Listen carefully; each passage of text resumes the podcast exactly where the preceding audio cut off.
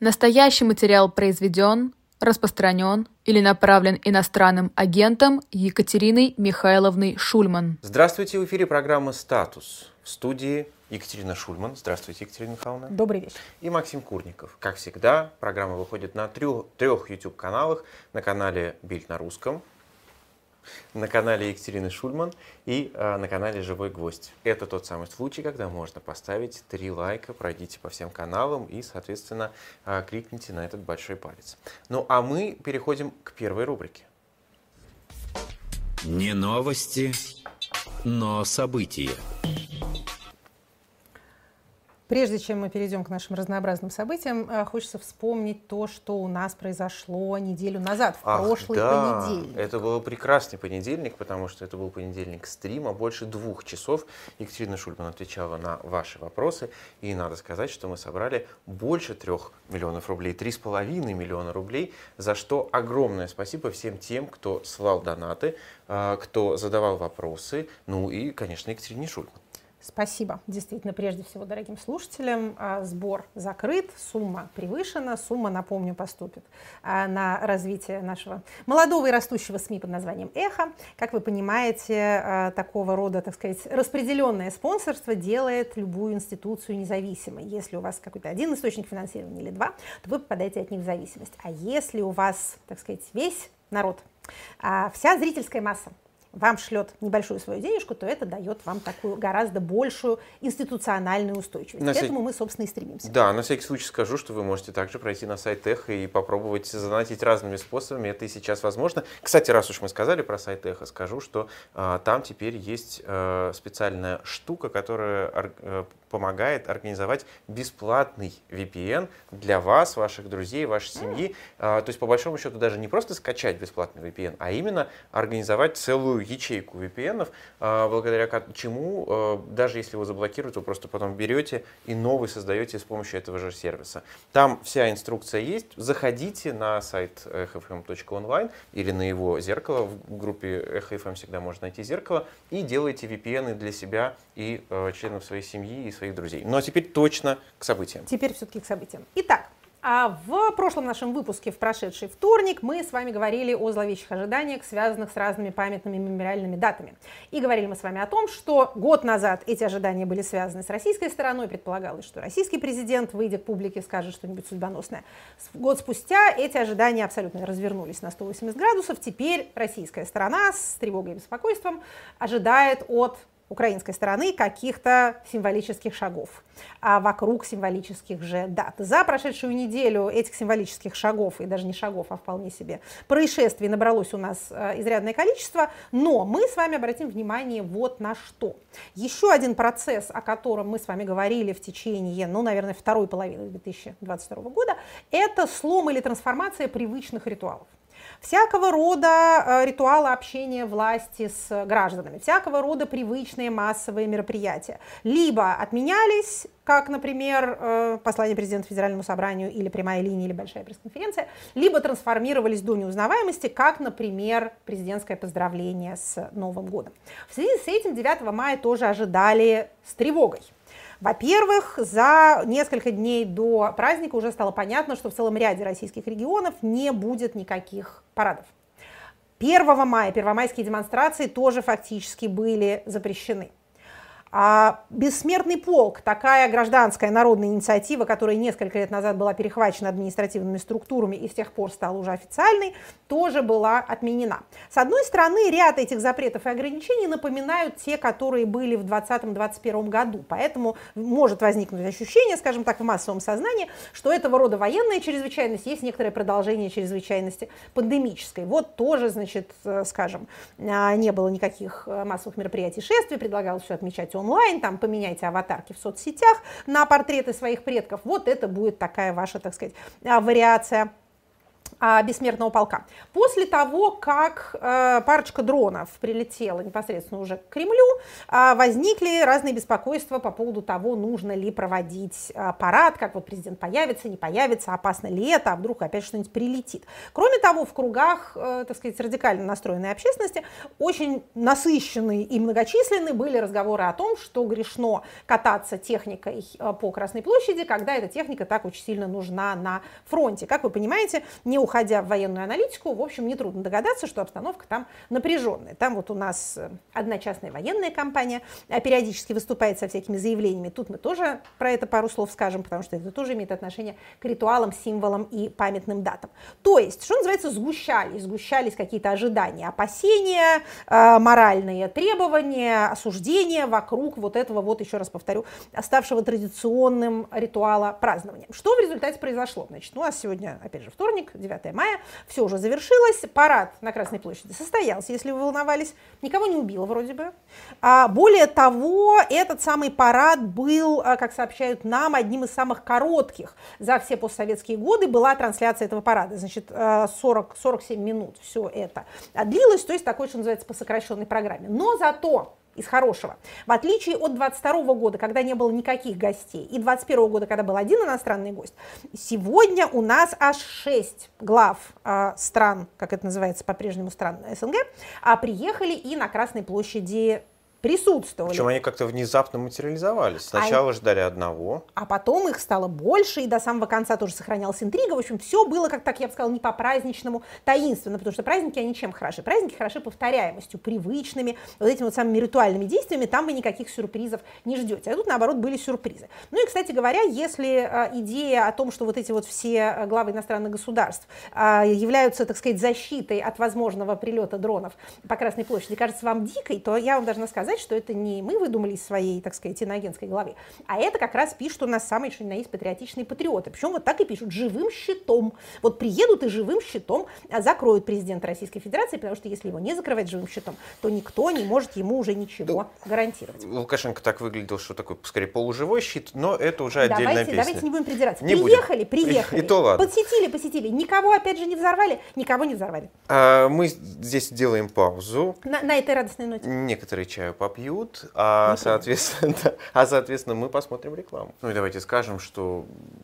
есть такой магазин shop.diletant.media, и там с печатью от Эхо можно приобрести книгу «Царь Петр и Гетман Мазепа». Вот, э, в общем, актуальная, так сказать, литературу подвезли. А теперь продолжаем о событиях. Итак, возвращаемся к нашим э, изменчивым и трансформируемым и отменяемым ритуалам. Мы сказали до рекламы о том, что у нас все-таки сумело состояться. Все-таки какая-то краткая, но, так сказать, парадная часть, один танк проехал. А воздушной части никакой не было. И в Петербурге, и в Москве она была а, отменена, тоже, видимо, в связи с опасением. А по поводу дронов также отменен а, прием в Кремле. Значит, традиционно, вплоть до 2019 года включительно, президент 9 мая проводит прием в Кремлевском дворце. Там он встречается с ветеранами, с руководством армии силовых структур, награды вручает. В общем, вот такое вот мероприятие. В 2020-2021 году это не проводилось из-за коронавируса, в 2022 году это не проводится без объяснения причин. 23 сейчас. А, ой, прошу прощения, да, совершенно верно. Да, значит, в 23 году тоже, вот видите, его а, нету. А, значит, далее, мы с вами в прошлый раз говорили о том, что а, ходят тревожащие слухи о формировании каких-то групп бюджетников, которые в Москве должны наблюдать за небом а, на предмет тоже прилетающих оттуда зловещих дронов. Мы тогда сказали, что слухи об этом а, ходят, но никаких документальных подтверждений не удалось нам раздобыть. После этого добрые слушатели стали нам, конечно же, писать и присылать всякие документы и памятки, что, собственно говоря, удалось а, понять. Значит, во-первых, а, режим усиленного несения службы в Москве продолжается до 12 мая, то есть сегодня, завтра и послезавтра все это усиление еще продолжается. Действительно, судя по всему, преподаватели школ московских дежурят там ночью. Значит, эти дежурства распределяются в школах, а, в школах между членами трудового коллектива. Значит, они дежурят в том числе по ночам и каждый час должны выходить на улицу и смотреть, не летит ли что-нибудь. Опять же, вот это уже нам подтверждают люди, с которыми это непосредственно случилось. Вот этот усиленный режим будет длиться до 10 мая. То есть, я так понимаю, сегодня и а, завтра. Ну, после того, как появились а, сообщения о том, что сотрудникам ОМОНа раздали бинокли бинокли. Когда мы в прошлый рассказывали про ларнеты и театральные бинокли, все думали, что это мы так изящно шутим. Значит, жизнь опережает самую смелую фантазию. Кажется, это все вовсе не шутки. Далее, второй тип памяток раздается работникам жилищно-коммунального хозяйства. Руководят этим делом жилищники, ГБУ жилищники, в смысле их районные подразделения. Мне таких бумажек прислали некоторое количество, они все достаточно однотипные, а там призывается тоже смотреть и проявлять бдительность на предмет каких-то неуточняемых, подозрительных людей, э, идей, мнений, объектов, предметов, и далее, значит, звонить всем а, по телефону 112 или в дежурную службу, а, значит, ГУВД а, Москвы, и вот, собственно говоря, информировать. То есть, действительно, вот эти две группы бюджетников, учителя и жилищники, а, они у нас являются теперь, э, так сказать, солдатами вот этого вот внутреннего фронта. Это действительно такая гвардия режима, это те люди, которые и выборы организуют, как вы понимаете, и в избирательных комиссиях сидят, и разносят литературу, если надо. То есть вот это вот такие, ну, гвардии это я их как-то гордо называла, это, скорее, конечно, пехота. Это такие вот рядовые силы, которые на земле Стройбат режим. находятся, да, или так, как это. А эти такие звери, что им даже оружие не выдают. Вот это вот такие приблизительно, э, значит, войска. Ну, в общем, э, опять же, доживем до 12 мая, насколько там пока, пока Москва стоит, Кремль даже как-то не, не полностью погорел, так что более-менее справляемся как можем, так и справляемся с вот этим вот всем а, происходящим. Просто хочется вспомнить те времена, когда э, в голову никому не могло прийти, ни 9 мая, ни какого-то другого мая, что есть какая-то, может быть, какая-то опасность в том, чтобы в городе где-то там пройтись. А вообще э, некоторые конечно, не хочется сказать историческая справедливость, давайте пока аккуратно скажем, историческая ирония состоит в том, что наша с вами система власти сейчас обнаруживает себя в том положении, в которое она загоняла общество все эти годы. Сиди дома, нос бойся высунуть, выйдешь на улицу, там неизвестно, что с тобой случится, лучше не выходи. Вот теперь они сами так и живут. К сожалению, вместе с ними также живут и многие другие люди, заслуживающие лучшей участи. А далее, по поводу а, подарков к праздникам. Мы с вами обещали поговорить про одну там частную военную компанию, ее руководителя, который тоже у нас а, полюбил публичное присутствие и записывает все время какие-то видеообращения. Даже 9 мая во время парада. Особенно 9 мая, насколько я понимаю, понимаю, видео действительно было выпущено с точным таймингом, как раз к окончанию этого самого парада, для того, чтобы вот люди посмотрели парад, а после этого послушали очередную порцию возмущений по поводу того, что Министерство обороны плохо поступает с ЧВК, и один там дедушка, а, возможно, не так хорош, как он сам о себе думает. Он считает, что у него все хорошо и копит резервы, а если так и получится, то замечательно, а если так не получится, то как же мы объясним это нашим детям и э, внукам? А какой же дедушка имелся в виду? Мы теряемся в догадках мы теряемся. Поскольку... Науке это неизвестно. Пока еще нет. А поскольку некоторые геронтократические признаки характерны для нашей системы власти в целом, то выбор дедушек, в общем, у нас достаточно велик. Вот если какой дедушка вам а, особенно, так сказать, мил вашему сердцу, можете его и выбирать. Если совсем выбор будет исчерпан, то можно сказать, что имелся в виду Байден. Может быть, это все говорилось про Байдена. У него что же есть резервы? Наверное. Есть резервы, он, наверное, их каким-то образом копит. Я обращу внимание еще на одно обстоятельство. Мы с вами, конечно, с одной стороны, а, не то чтобы внимательно очень следим за публичной активностью Евгения Викторовича Пригожина, потому что нет никакого резона участвовать в чужой пиар-компании. Кому, кому за это платят, те пусть там и участвуют. С другой стороны, есть вещи, которые не отметить нельзя. Помните, мы с вами а, пытались смотреть за тем, как губернаторы связывают или не связывают свою судьбу с ЧВК «Вагнер», кто-то сотрудничает ближе и а, публичнее, кто-то старается дистанцироваться. А, так вот, на прошлой неделе внезапно появился в телеграм-канале Сергея Неверова, а это, напомню, вице-спикер Государственной Думы, фракции «Единая Россия» появилось сообщение о том, что вот хорошо бы нам, вот Евгения Пригожина, в Думу пригласить, чтобы он выступил и рассказал вот эти интересные вещи, которые он все время рассказывает а где-то на видео, пусть он нам расскажет а, с трибуны. Это сообщение было каким-то смутным образом дезавуировано, потом было сказано, что нет, знаете, а, я даже прочитала такую версию, что это а, пресс-служба как-то подставила, понимаете ли, Сергея Ивановича, да, но сообщение висит, я проверила, не только, оно не уничтожено. Не только на, на маму умеет оформлять имущество, но, но, и, но и телеграм-каналы, да, значит, his account was hacked, вероятно. А, в общем, что-то там с ним случилось не то, и приглашения никакого и не было. Я, надо сказать, когда я увидела эту первоначальную новость, я, естественно, обратила на нее внимание, потому что Дума, Терновый куст, наш дом родной.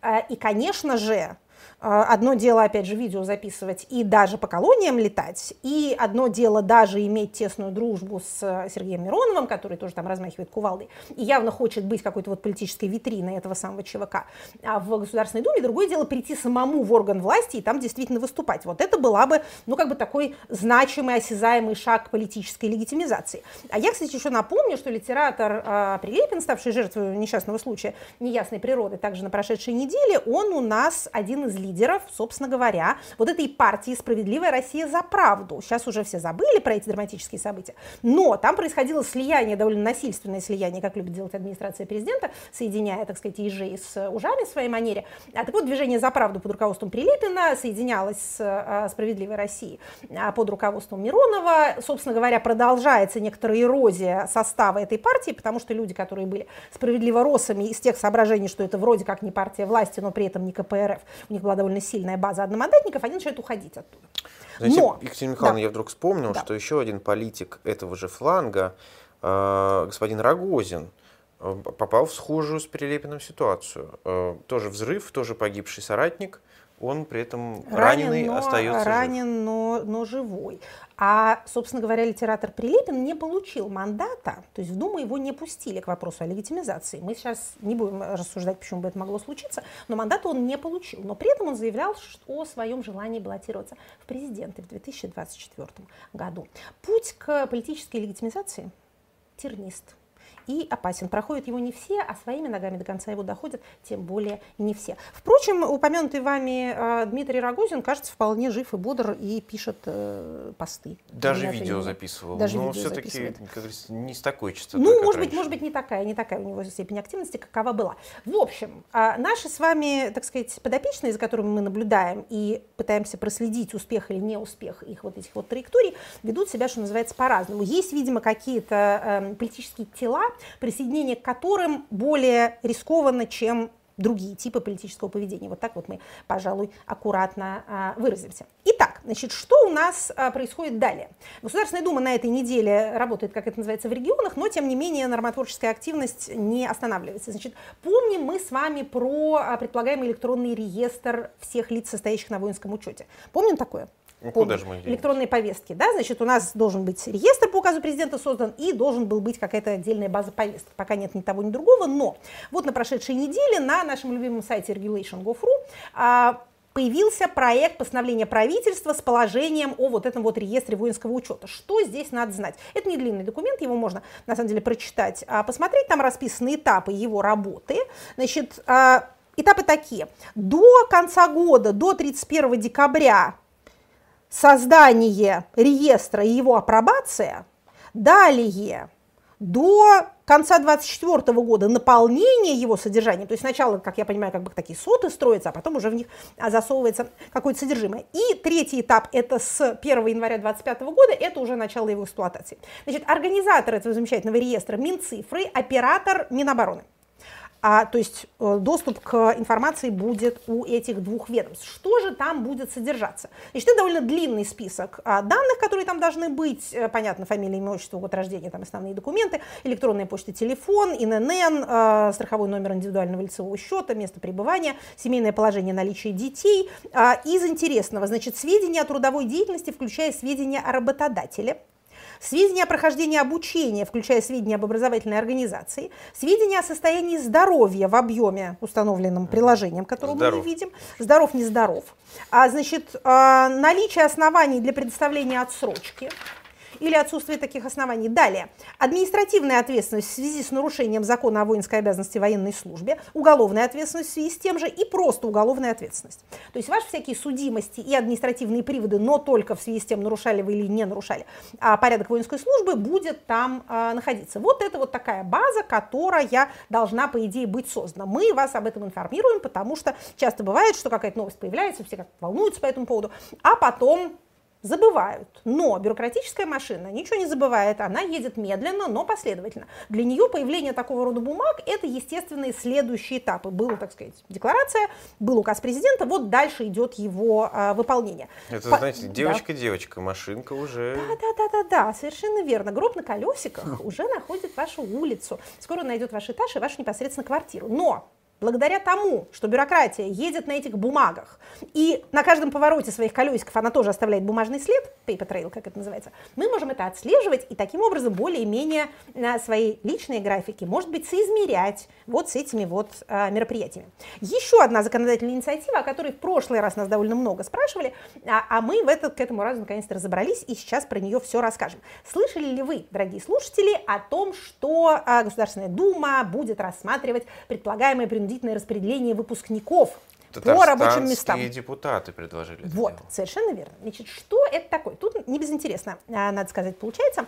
Это действительно инициатива Законодательного собрания Республики Татарстан, то бишь региональная инициатива. Обычно вы со скепсисом да, смотрите. со скепсисом. Значит, смотрите, это не просто я смотрю со скепсисом, это статистика законотворческого процесса нам говорит, что из всех субъектов права законодательной инициативы региональные законодатели наименее удачливы. Их инициативы чаще всего а, отклоняются, либо вообще не доходят до рассмотрения в первом чтении. Это заметно не только нам, это заметно, собственно, и Государственной Думе. Каковая совместно с Советом Федерации создала такую штуку под названием Совет законодателей. Совет законодателей – это такой парламентский орган, в который входит руководство двух палат, руководство комитетов, и они должны, по идее, помогать этим региональным законодателям как-то, так сказать, доводить до ума свои инициативы, чтобы они не были так отвергаемы. В результате во что это вылилось? Это вылилось в то, что регионы могут, конечно, будучи СПЗИ, внести проект напрямую, но могут внести через этот самый совет законодателей. И тогда он там в отдельном разделе думской базы, у них отдельные номера, там по-другому все выглядит, в общем, очень все интересно для тех немногих людей, которые такими вещами интересуются. А там это, то есть, то есть это не внесено к чему я все это рассказываю? Этот проект он еще не внесен. Его вот эта самая комиссия, с профильной комиссией Совет законодателей будет рассматривать. А дальше происходит следующее. Она рекомендует его вносить или не рекомендует. Был случай, он нам известен, когда Совет законодателей рекомендовал не вносить, а региональный законодательный орган, в данном случае э, Ленинградская областная дума, взяла да и внесла. Вот такие проявления федерализма у нас, э, понимаете ли, случаются. Конечно, это все будет Бунтовщики отклонено. хуже Пугачева. Да ужас, ужас. А, это все может быть отклонено потом, но они все-таки э, это вносят. Итак, это что касается формы. Что касается сути, что предлагает Госсовет Татарстана? Госсовет Татарстана немудрящим образом предлагает восстановить советскую систему, то есть специальная комиссия при каждом вузе, которая за несколько месяцев до получения диплома рассматривает, так сказать, каждого студента и направляет его на три года на какое-то место, значит, э, отрабатывать. Если он не хочет этого делать или разрывает трудовой договор раньше срока, то есть пришел, а через три месяца взял да и ушел, то он он должен стоимость своего обучения государству компенсировать. Как вы понимаете, это касается только тех счастливчиков, которые обучаются на бюджетной основе, то есть за свое обучение а, не платят. Значит, если вы на коммерческой основе по договору, то вас все это не а, касается. Значит, в пояснительной записке эти граждане из Татарстана говорят, что новый законопроект позволит гарантированно обеспечить молодых специалистов работать. А, и это будет способствовать кадровому обеспечению, почему-то отмечают они, предприятия оборонно-промышленного комплекса. М, туда, и значит, приоритетных значит, есть такая проблема. экономики нашей страны. Значит, что касается проблемы. А при советской власти действительно такая система была. Кто жил, тот помнит. Была комиссия, было распределение, была возможность выбора из некого меню относительно вашей успеваемости. Если вы были отличники, то вам, значит, как получше доставалось. А эти люди э, имели специальный правовой статус под названием «молодой специалист». Это вот советским законодательством отдельно фиксировалось и регулировалось. Но Дорогие слушатели, при советской власти, как вы понимаете, не было рыночной экономики не было рынка труда. Единственным и незаменимым работодателем было только государство. Мы в Российской Федерации все-таки пользуемся, так сказать, э, счастьем несколько более рыночной экономики. Это во-первых. А во-вторых, наша замечательная демографическая и внутриполитическая ситуация сделала рынок труда полностью рынком работника, а не работодателя. Значит, этих работников днем с огнем не сыщешь, тем более молодым. У нас, молодых. У нас количество работающих моложе 35 лет сократилось до исторического минимума. Как это называется у метеорологов, за все время наблюдений минимальное количество. Это значит с 91 -го года. Как вы понимаете, у нас их и так было мало по причинам демографической ямы, повторяющейся у нас раз в 25 лет. Часть из них мы поубивали или призвали, часть из них мы распугали. По очень приблизительным подсчетам на каждого мобилизованного пришлось трое уехавших, один к трем, такое у нас соотношение. Опять же, это очень приблизительно, но подозреваю близко к истине. Соответственно, сейчас молодой человек, который хочет работать, может выбирать практически из каких угодно рабочих мест – у нас безработица тоже на историческом минимуме по, тех же, по тем же самым причинам, понимаете? Радоваться этому может быть преждевременно, это как, знаете, эпидемия чумы освободила много жилья, да, много жилья свободного. А почему? Вот умерли все. А вот и тут, знаете, безработица очень низкая. Почему? До работников вот падеж на них напал, на работников. В этих условиях каким-то образом еще привязывать а, этих самых молодых специалистов к рабочим местам, которых и так полно, а специалистов мало, уж совсем так сказать, неосмысленно. Работники конкурируют за, работодатели конкурируют за работников, а не наоборот. Можно, конечно, представить себе, что с точки зрения э, военно-промышленного комплекса в этом может быть какая-то выгода. Если к ним не хотят идти работать, то вот, значит, мы их потащим на веревке. Что за польза будет от таких принудительных работников? Вопрос второй. Но военно-промышленный комплекс имеет свое бесценное конкурентное преимущество – бронь. Угу. Поэтому такого рода, так сказать, эм, инициативы уж совсем мало понятно, чем объясняются, что называется, не бьются они с реальностью ни социальной, ни а, экономической. Это последнее замечание никак не помешает им быть принятыми. Как вы понимаете, это препятствием не является. Несмотря на все то, что мы сказали, несмотря на всю статистику успехов и неуспехов инициатив региональных заксобраний, тем не менее всякое может произойти. Но мы будем продолжать об этом информировать. Значит, далее а еще одни наши маленькие внутриполитические радости. Не проходит пятница без а, иноагентов, новый список и в прошедшую пятницу тоже нам был явлен, был обнародован. А, в общем, что называется, ничего особенно нового. Отмечу а, движение «Мягкая сила», созданное Юлией Галяминой, находящейся героическим образом в пределах Российской Федерации. Вот, вот уж максимально мирное женское объединение, даже это не партия, не, ну, наверное, какое-то общественное движение, которое декларировало в качестве своего основного принципа как раз не насилие, диалог, инклюзию и всякого рода такие мирные вещи, вот они э, тоже иностранные агенты. Но я, собственно, обратилась к этой теме даже не ради этого, хотя хочется выразить э, Юлии Галяминой и ее соратницам всяческое сочувствие, нашей симпатию. Вот. Но а, интересный случай рекурсии наблюдали мы в прошедшую пятницу. Впервые в списке иноагентов оказался бывший депутат Государственной Думы, голосовавший за закон об иноагентах. Так сказать, змея, кусающая свой хвост. Это бывший депутат, это Мария Максакова, депутат и вдова э, депутата. А вот э, такую, так сказать, отмечаем такую интересную подробность. Это не первый депутат иноагент. Э, Дмитрий и Геннадий Гудковы э, были... Каким образом? Ну, дело в том, что у нее с депутатом, э, коммунистом был ребенок. Первый межфракционный ребенок, как сейчас помню, его так называли. Подождите, но ребенок не является депутатом. Да-да-да. А вы сказали, мать ребенка Мать ребенка, я подумала, что я что-то пропустила. депутата. А, окей. Депутат, да, да. депутат, два депутата и, соответственно, угу. мать их общего ребенка. Господи, да. пусть, пусть все будут здоровы, вырастают, и потом тоже, как это у э, Гоголя, тоже будет содержать трактир, тоже будет потом, наверное, баллотироваться в депутаты. Последнее а, из, как это, last but not least, из событий прошедшей недели продолжает то, о чем мы говорили и неделю назад, а именно конституционную реформу в Узбекистане. В прошлый раз мы с вами а, немножко ее так в общем виде, обозревали, отмечали э, печальную совершенно тенденцию на постсоветском пространстве пристрастия к тому, что называется континуизмом, бесконечной манерой обнуления своих сроков, продления своих полномочий и всяких иных конституционных фокусов, которые совершенно обесценивают а, престиж конституционного права и, собственно говоря, закладывают мину под будущее всех тех автократов, которые думают, что они очень умно поступили. Потому что если они могут легко и быстро, без объяснения причин, поменять Конституцию, то любой следующий может сделать то же самое, откатив все их чудесные реформы. Значит, президент э, Мирзиёев у нас провел этот самый конституционный референдум в лучших, э, так сказать, образцах вот этих вот самых постсоветских солидарных так называемых автократий. Явка под 90, за тоже что-то такое около 90, в общем, не как в Казахстане, а вот как так сказать, как предками завещано, скажем так. И теперь он нас объявляет досрочные президентские выборы. Это тоже время от времени практически регулярно делается всеми теми, кто меняет Конституцию, потому что таким образом ты как бы переподтверждаешь свою легитимность. Вот сначала народ поддержал твой конституционный проект, а потом он поддержал и тебя лично. Российская Федерация тоже собирается такое э, учудить. В 2020 году у нас было общенародное голосование, не референдум по Конституции, и в 2024 году, ежели все будут живы, э, у нас будут и президентские выборы. И что касается Узбекистана, вернемся к нему. А президент, выступая на этот э, предмет публично, задал сам себе следующий вопрос. Возникает вопрос, цитата, «Какова объективная необходимость в таком решении? Почему я сам отказываюсь от оставшихся трех с половиной лет своего президентского срока?»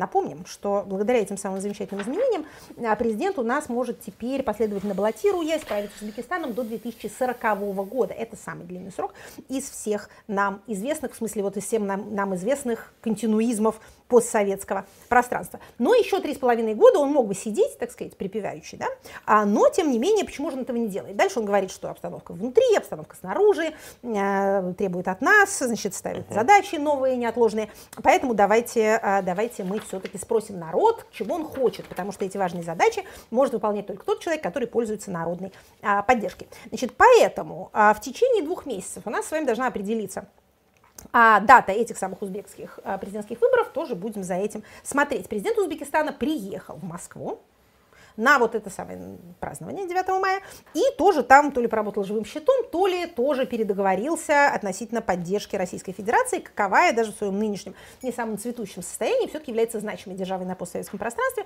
и иметь с ней лучшие, хорошие отношения, чем плохие. Мы переходим к следующей рубрике. Сразу. Ничего себе. Вот это тайминг к понятию. По понятиям. Какое понятие у нас сегодня? Итак, в связи со всем происходящим, а также в связи с тем, что могло бы произойти, но не произошло, мы решили поговорить сегодня о том, что такое ритуал.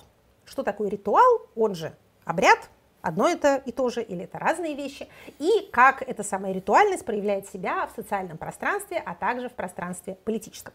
Начнем мы с вами с этимологии, как мы любим.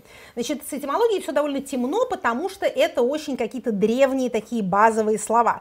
Собственно, слово «ритуал» в русском языке заимствовано из немецкого «ритуал», Оттуда из латыни ритуали, значит, обрядовый, ритус – это обряд – видимо, происходит от э, индоевропейского общего корня, обозначающего ряд.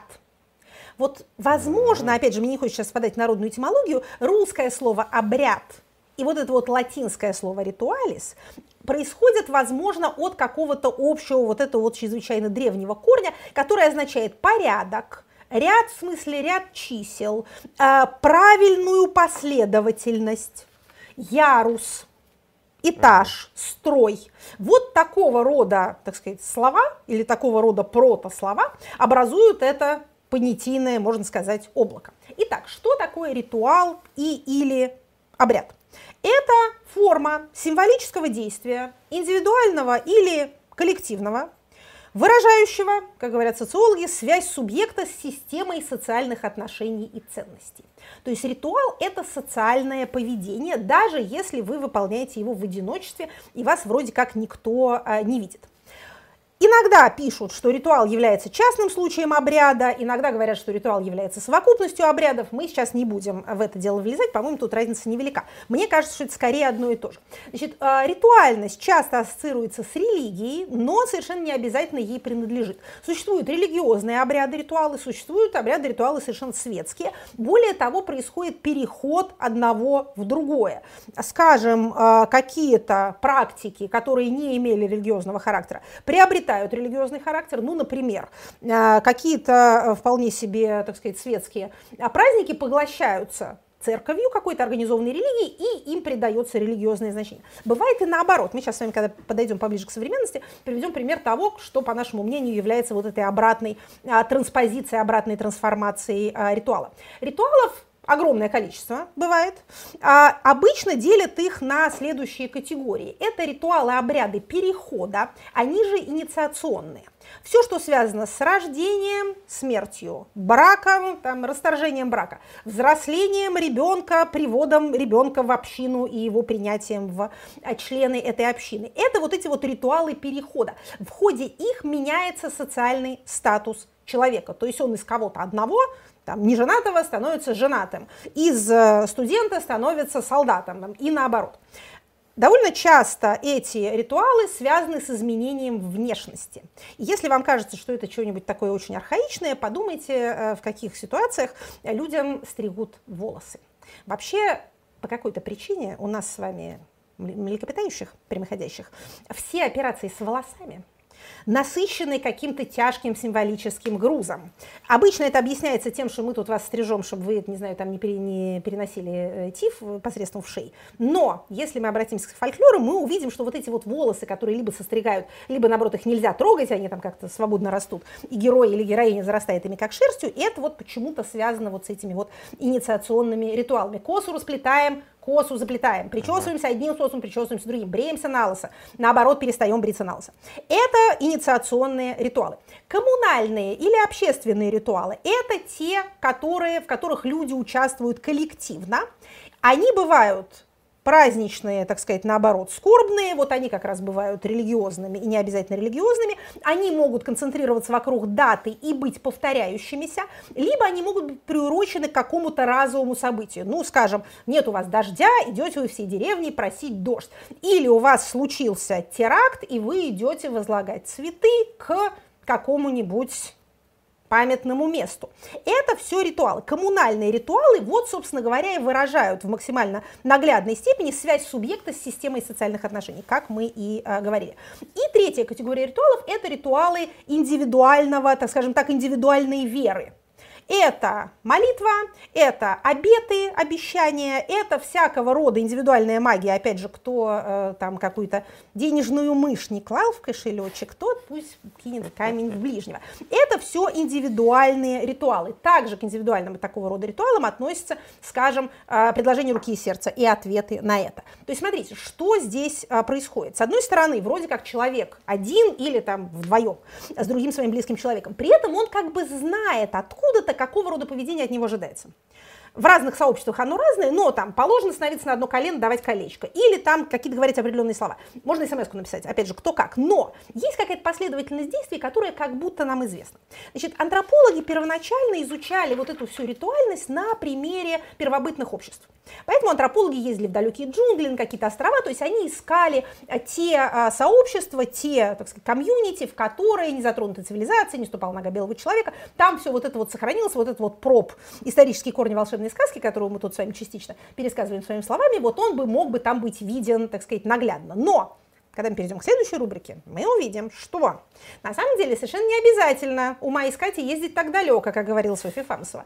А, ритуальность характерна для всех любых обществ. Значит, смотрите, в процессе вот этого вот, давайте обратимся к коммунальным или общественным ритуалам, потому что нам они наиболее важны, они имеют понятное а, политическое значение.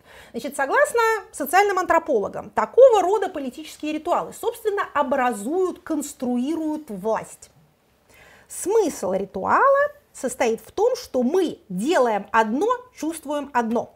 Вы собираетесь с незнакомыми людьми, делаете с ними одно и то же и чувствуете общность. Вы идете на митинг, на марш протеста, на выборы, а совещание, между прочим. Это тоже такого рода коллективные ритуалы. Эти люди, мая. совершенно верно, люди не обязательно совсем друг другу не знакомы, но они точно не то, что прям родные или там живут вместе, да? Но тут они совершают определенные действия, встают, садятся, поют, хором, несут что-то в руках, просто идут, значит, коллективно.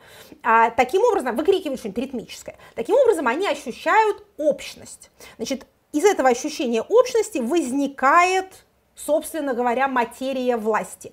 Тот, кто ведет за собой, кричит кричалку, за ним все повторяют, а, произносит речь с трибуны, все его слушают. Вот он напитывается этой самой материей коллективной власти. Это называется у, это называется у антропологов драматургия власти.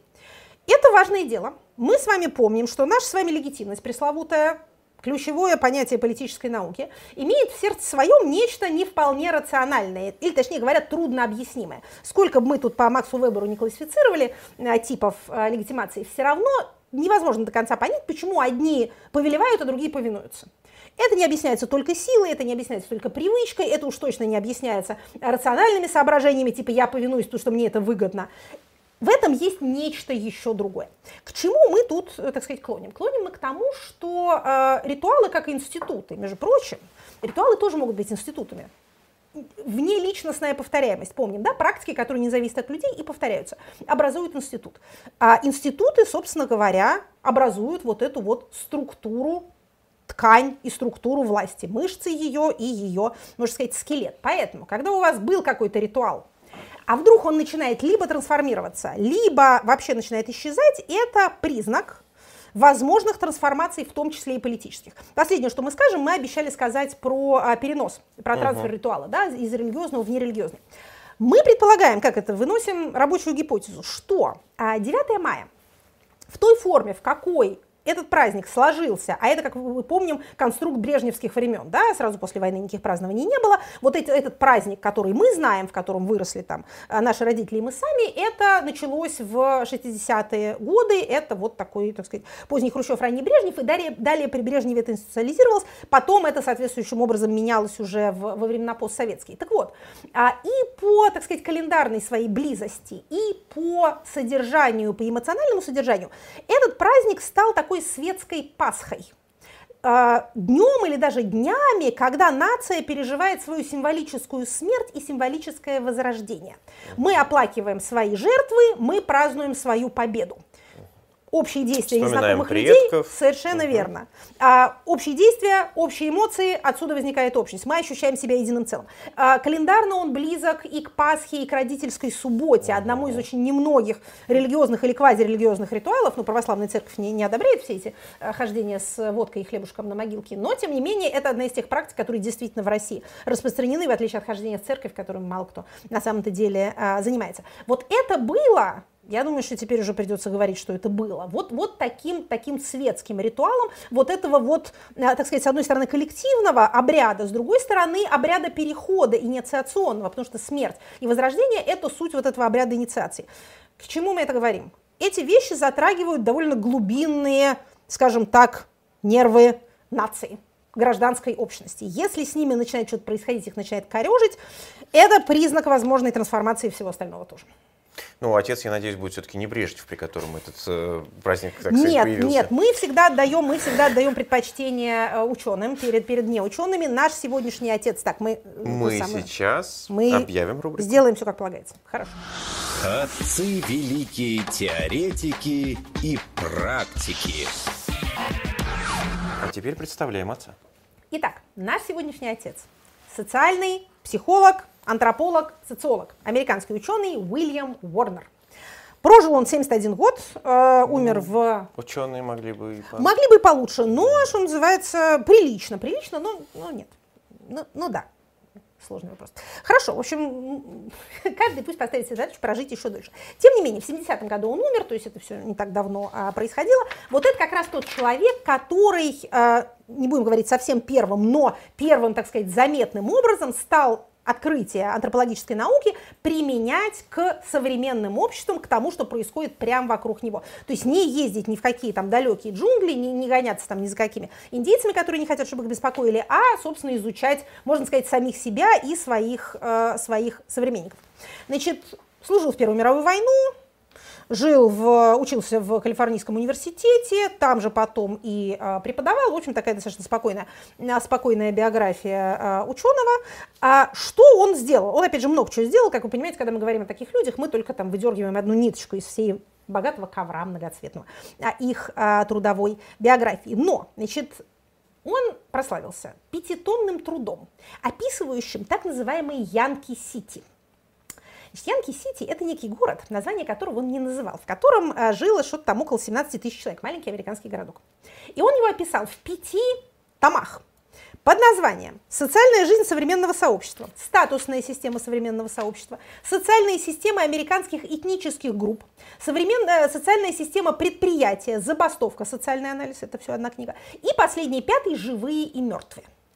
Значит, э, Янки-Сити был идентифицирован, это там небольшой городок в Массачусетсе, но это уже не имеет значения. То есть что он сделал? Он взял вот обыкновенный такой средний маленький американский город и стал описывать то, что там происходит. Вот там есть профсоюзная организация, вот там какой-то дяденька выбирался мэром, вот профсоюзы бастуют, вот как живут белые, вот как живут черные, вот как они там между собой э, общаются, вот как хоронят, вот как, э, значит, свадьбу себе всякую устраивают. Вот, собственно говоря, когда мы сейчас утверждаем, что а вот эти праздничные ритуалы помогают поддерживать чувство общности, принадлежности, чувство принадлежности к чему-то большему, чем мы сами. А это создает определенное экстатическое настроение. Кто был на концерте, кто любит это дело, или на футбольном матче, может это испытать. Судя по всему, нам людям, это дает некоторое ощущение бессмертия. Вот я маленький один, я умру, но вот это большое, оно не умрет, а я часть его. Вот это вот специфический экстаз коллективности, который может перейти в очень нехорошие вещи, это тоже нам известно, и социальным антропологам еще лучше нас. А это вот это вот переживание собственного бессмертия, всемогущества, готовности, соответственно, на многое, потому что мне теперь сам черт не брат, вот нас сколько много. Да? Вот это, собственно говоря, а, идеи и, и открытие Уорнера. Он же описал два праздника, это День города и э, День памяти павших сходство различия между ними. Много из того, что мы сейчас говорим применительно к нашим вот этим вот бессмертным полкам, э, парадам победы, их там отменам, не отменам, это все ворнеровские, э, так сказать, идеи и открытия, или точнее говоря, его наблюдения. Вот он считал, что в завершении скажем, две основные цели любых массовых мероприятий. Репрезентация социального порядка мы делаем как надо, так как мы делаем, так надо делать как это, не нами начато, не нами кончится, то есть принадлежность к традиции и демонстрация и репрезентация правильности. Это, кстати, то, чем озабочены многие люди, которые свадьбу организовывают. Все должно быть как у людей, не хуже, чем у людей. Почему? Зачем? Какая вам разница? Это же вы женитесь, а не, не сосед. Но, тем не менее, вот вы должны тоже в, этом, в этот момент, казалось бы, своей такой индивидуальной а судьбы, вы должны репрезентировать, представлять социальный порядок и таким образом обозначать себя как члена этого сообщества. И вторая цель – это вот то, что мы назвали переживание эйфории, сопричастности целому. В принципе, это было у Дюргейма, помните Дюргейма, да, механическая солидарность, органическая солидарность. Мы бы его могли взять в отцы в связи со всей вот этой вот ритуальностью, со всеми этими днями мертвых. А, но Дюргейм у нас уже был, а а ворона у нас еще не было. Последнее, что скажем, значит, если хотите посмотреть в наглядной, понятной форме, а то, что Уорнер описал в пятой книге своей саги о Янке Сити «Живые и мертвые», посмотрите мультфильм Диснея под названием «Коко». Мексика, День mm. мертвых, предки живы, пока их помнят, их забывают, они исчезают группа э, выполняет определенные действия вместе, социальные практики, связывающие прошлое и будущее. Очень грамотные люди сценарий писали, э, в, в Диснее вообще не дураки сидят, я поэтому всегда эти большие мультики смотрю а с удовольствием. Поэтому, если вам опять же там экзамен сдавать по социологии или что-нибудь в этом роде, сначала смотрите мультик, потом читаете Уорнера и идете с зачеткой, так сказать, э, гордо и счастливо. Такой, такая наша будет рекомендация. Ну, а мы ритуально переходим к последней рубрике. У нас тоже повторяемость. Вопросы от слушателей. Итак, э, начинаем с инстаграма Эхо. Ольга Шк спрашивает вас. Автократами рождаются, ну то есть приходят к власти, или становятся на посту? Возможен ли обратный переход к свету, то есть демократии? Были ли прецеденты, когда люди у власти меняли убеждения? Если очень кратко, то, судя по всему, определенный тип личности имеет больше склонности вообще толкаться в этих местах, откуда берут автократы, а, чем другие люди. То есть происходит некоторый действительно первичный отбор. А вообще есть много всяких довольно грустных исследований э, элит. В частности, Петерим Сорокин, великий русский социолог из Коми, э, которого выгнала Советская Россия, он стал великим американским социологом. Вот у него есть одно такое исследование, и он говорит, что вообще, так сказать, обобщенный класс начальников нравственно хуже чем средний гражданин, которым они управляют. Что туда действительно пробиваются люди с определенными э, особенностями психическими и этическими. В общем, это не те места, где надо искать себе, э, так сказать, друзей, наперсников, э, любимых мужчин и женщин и так далее. А, то есть приходит туда определенная публика, но пребывание у власти дольше определенного срока ломает личность, видимо, безвозвратно. Пример людей, которые на, на, как сказать, на престоле стали лучше, это, между прочим, интересный вопрос. Ну, опять же, если... Ну, не то чтобы лучше. А как-то поменялись. Поменялись в сторону демократии. Но ну, в некотором смысле Горбачев так получилось обстоятельства оказался, оказался его... лучше своей среды, это тоже правда. Ну, есть э, наиболее знаменитый пример, если мы верим э, Светонию, то э, этот самый философ на троне Марк Антоний. Как бы считается, что он был какой-то легкомысленный молодой человек, предавался там какому-то разврату и безобразию, а потом, как императором стал, так прям его как подменили. А похожую, похожий сюжет описывает Шекспир в пьесе «Генрих V», где тоже, значит, легкомысленный этот принц э, э ну, Хан, который, который пил гулял, а потом раз надел корону и прям как подменили его. Я к чему и говорю. Это два автора э, выразительные, так сказать, создатели выразительных образов. Мы не можем, на самом деле, подтвердить, так это или не так. Мы с вами, кажется, в прошлый раз говорили о таком термине, как четырехлетие Неронова, да, э, в римской историографии оно существует, вот первые четыре года Нерона, когда он, типа, хороший был, э, Рим хотел реформировать. Так вот, вот эта вот конституционная норма, которую бесконечно нарушают автократы с ограничением сроков, придумана не просто так. Есть какое-то время, и я очень подозреваю, что оно не превышает пяти лет, сколько можно на вот этой вот первой должности, не в смысле первой единственной в мире, а вообще на начальственной должности, сидеть без вреда для а, своего психического устройства. Поэтому не надо искать добродетельного монарха, надо менять их почаще. А, Оникс спрашивает, вас как будто бы, что называется, подглядывал в ваши сегодняшние э, записки. Но этого знать никто не может.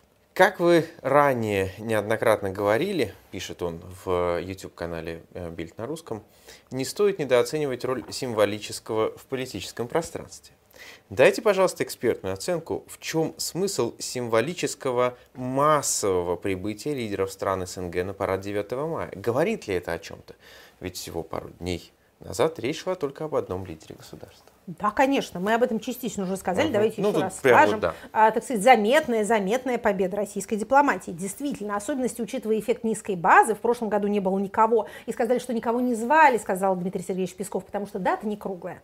А, год назад был один, не помню кто, один из лидеров, а, тоже стран а, СНГ, а в этом году аж 8, Семь. 7, Ну. 7, да, 7, 7, 7 человек. И каких человек? Все равны как на подбор. Вот. А помните, кстати говоря, э, кольца, кольца власти им э, вручали некоторое время назад на саммите СНГ. Я видел шутку, кажется, Габуева на эту тему. Нет, Тимура Умарова, по-моему, что, э, говорят, Путин приказал отобрать кольца, если не Если, приедут. если они приедут, да. Да, вот эти кольценосцы-то, собственно говоря, и явились. Как там у Толкина? Клятвопреступники, зачем вы пришли? Чтобы исполнить клятву и обрести покой.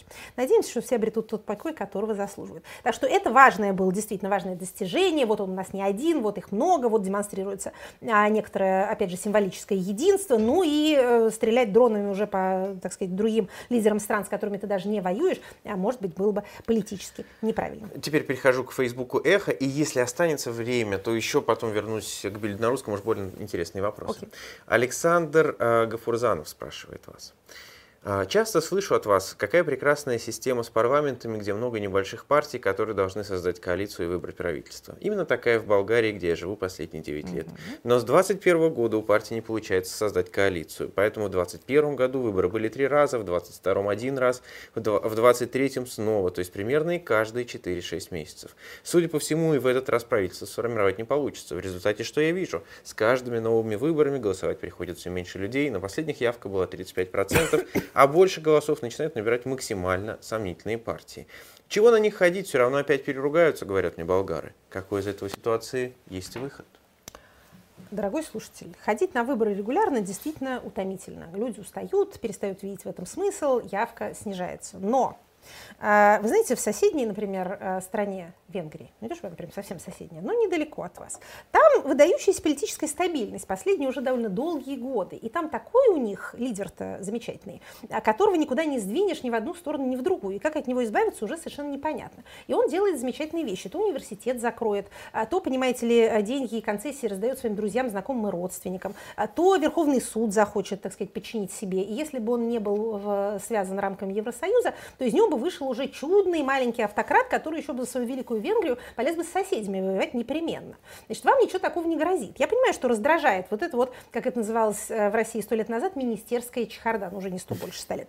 Тем не менее, значит, я бы вам советовала все-таки, если у вас есть э, гражданство, ходите и голосуйте. Действительно будет не здорово, если на такой низкой явке у вас вылезет какой-нибудь э, с авторитарными наклонностями товарищ. Но Сама система вашего законодательства препятствует консолидации власти. Первое благо состоит все-таки в этом. Все остальные неудобства такого рода, в общем, пренебрежимы, я бы сказала, по сравнению с тем, что бывает, бывает, когда власть концентрируется в руках немногих.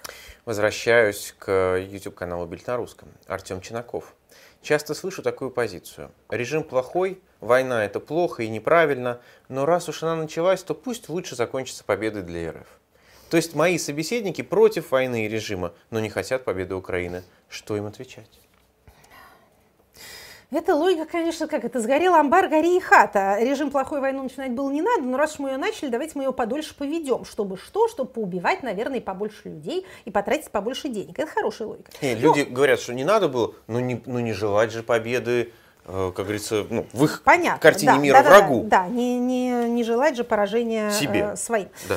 Ай, боже мой. Значит, ну смотрите, что тут можно сказать людям. Их позиция, в общем, объяснима. Когда они представляют себе победу противоположной стороны, они думают, сейчас тут нас всех, тем более, что пропаганда этим очень сильно пугает, всех отправят в Гагу, все 140 миллионов. У нас Вплоть нет, до дворника. У нас нет 140 миллионов, э, между нами говоря, э, но, э, тем не менее, в общем, все, всех в Гагу пошлют, все деньги отберут, в общем, Москву разбомбят, и будет какое-то чрезвычайное безобразие. Значит, как на этому отвечать? Попробуйте сказать, что в, этой, в такого рода конфликте совершенно непонятно, что является победой, что поражением что мы э, нахватали каких-то территорий, которые не в состоянии не удержать, не, не, не переварить, и которые ничего не добавляют к Российской Федерации, причиняют ей только убытки и делают невозможной ее какую-то нормальную жизнь с другими странами, потому что эти границы никто никогда не признает.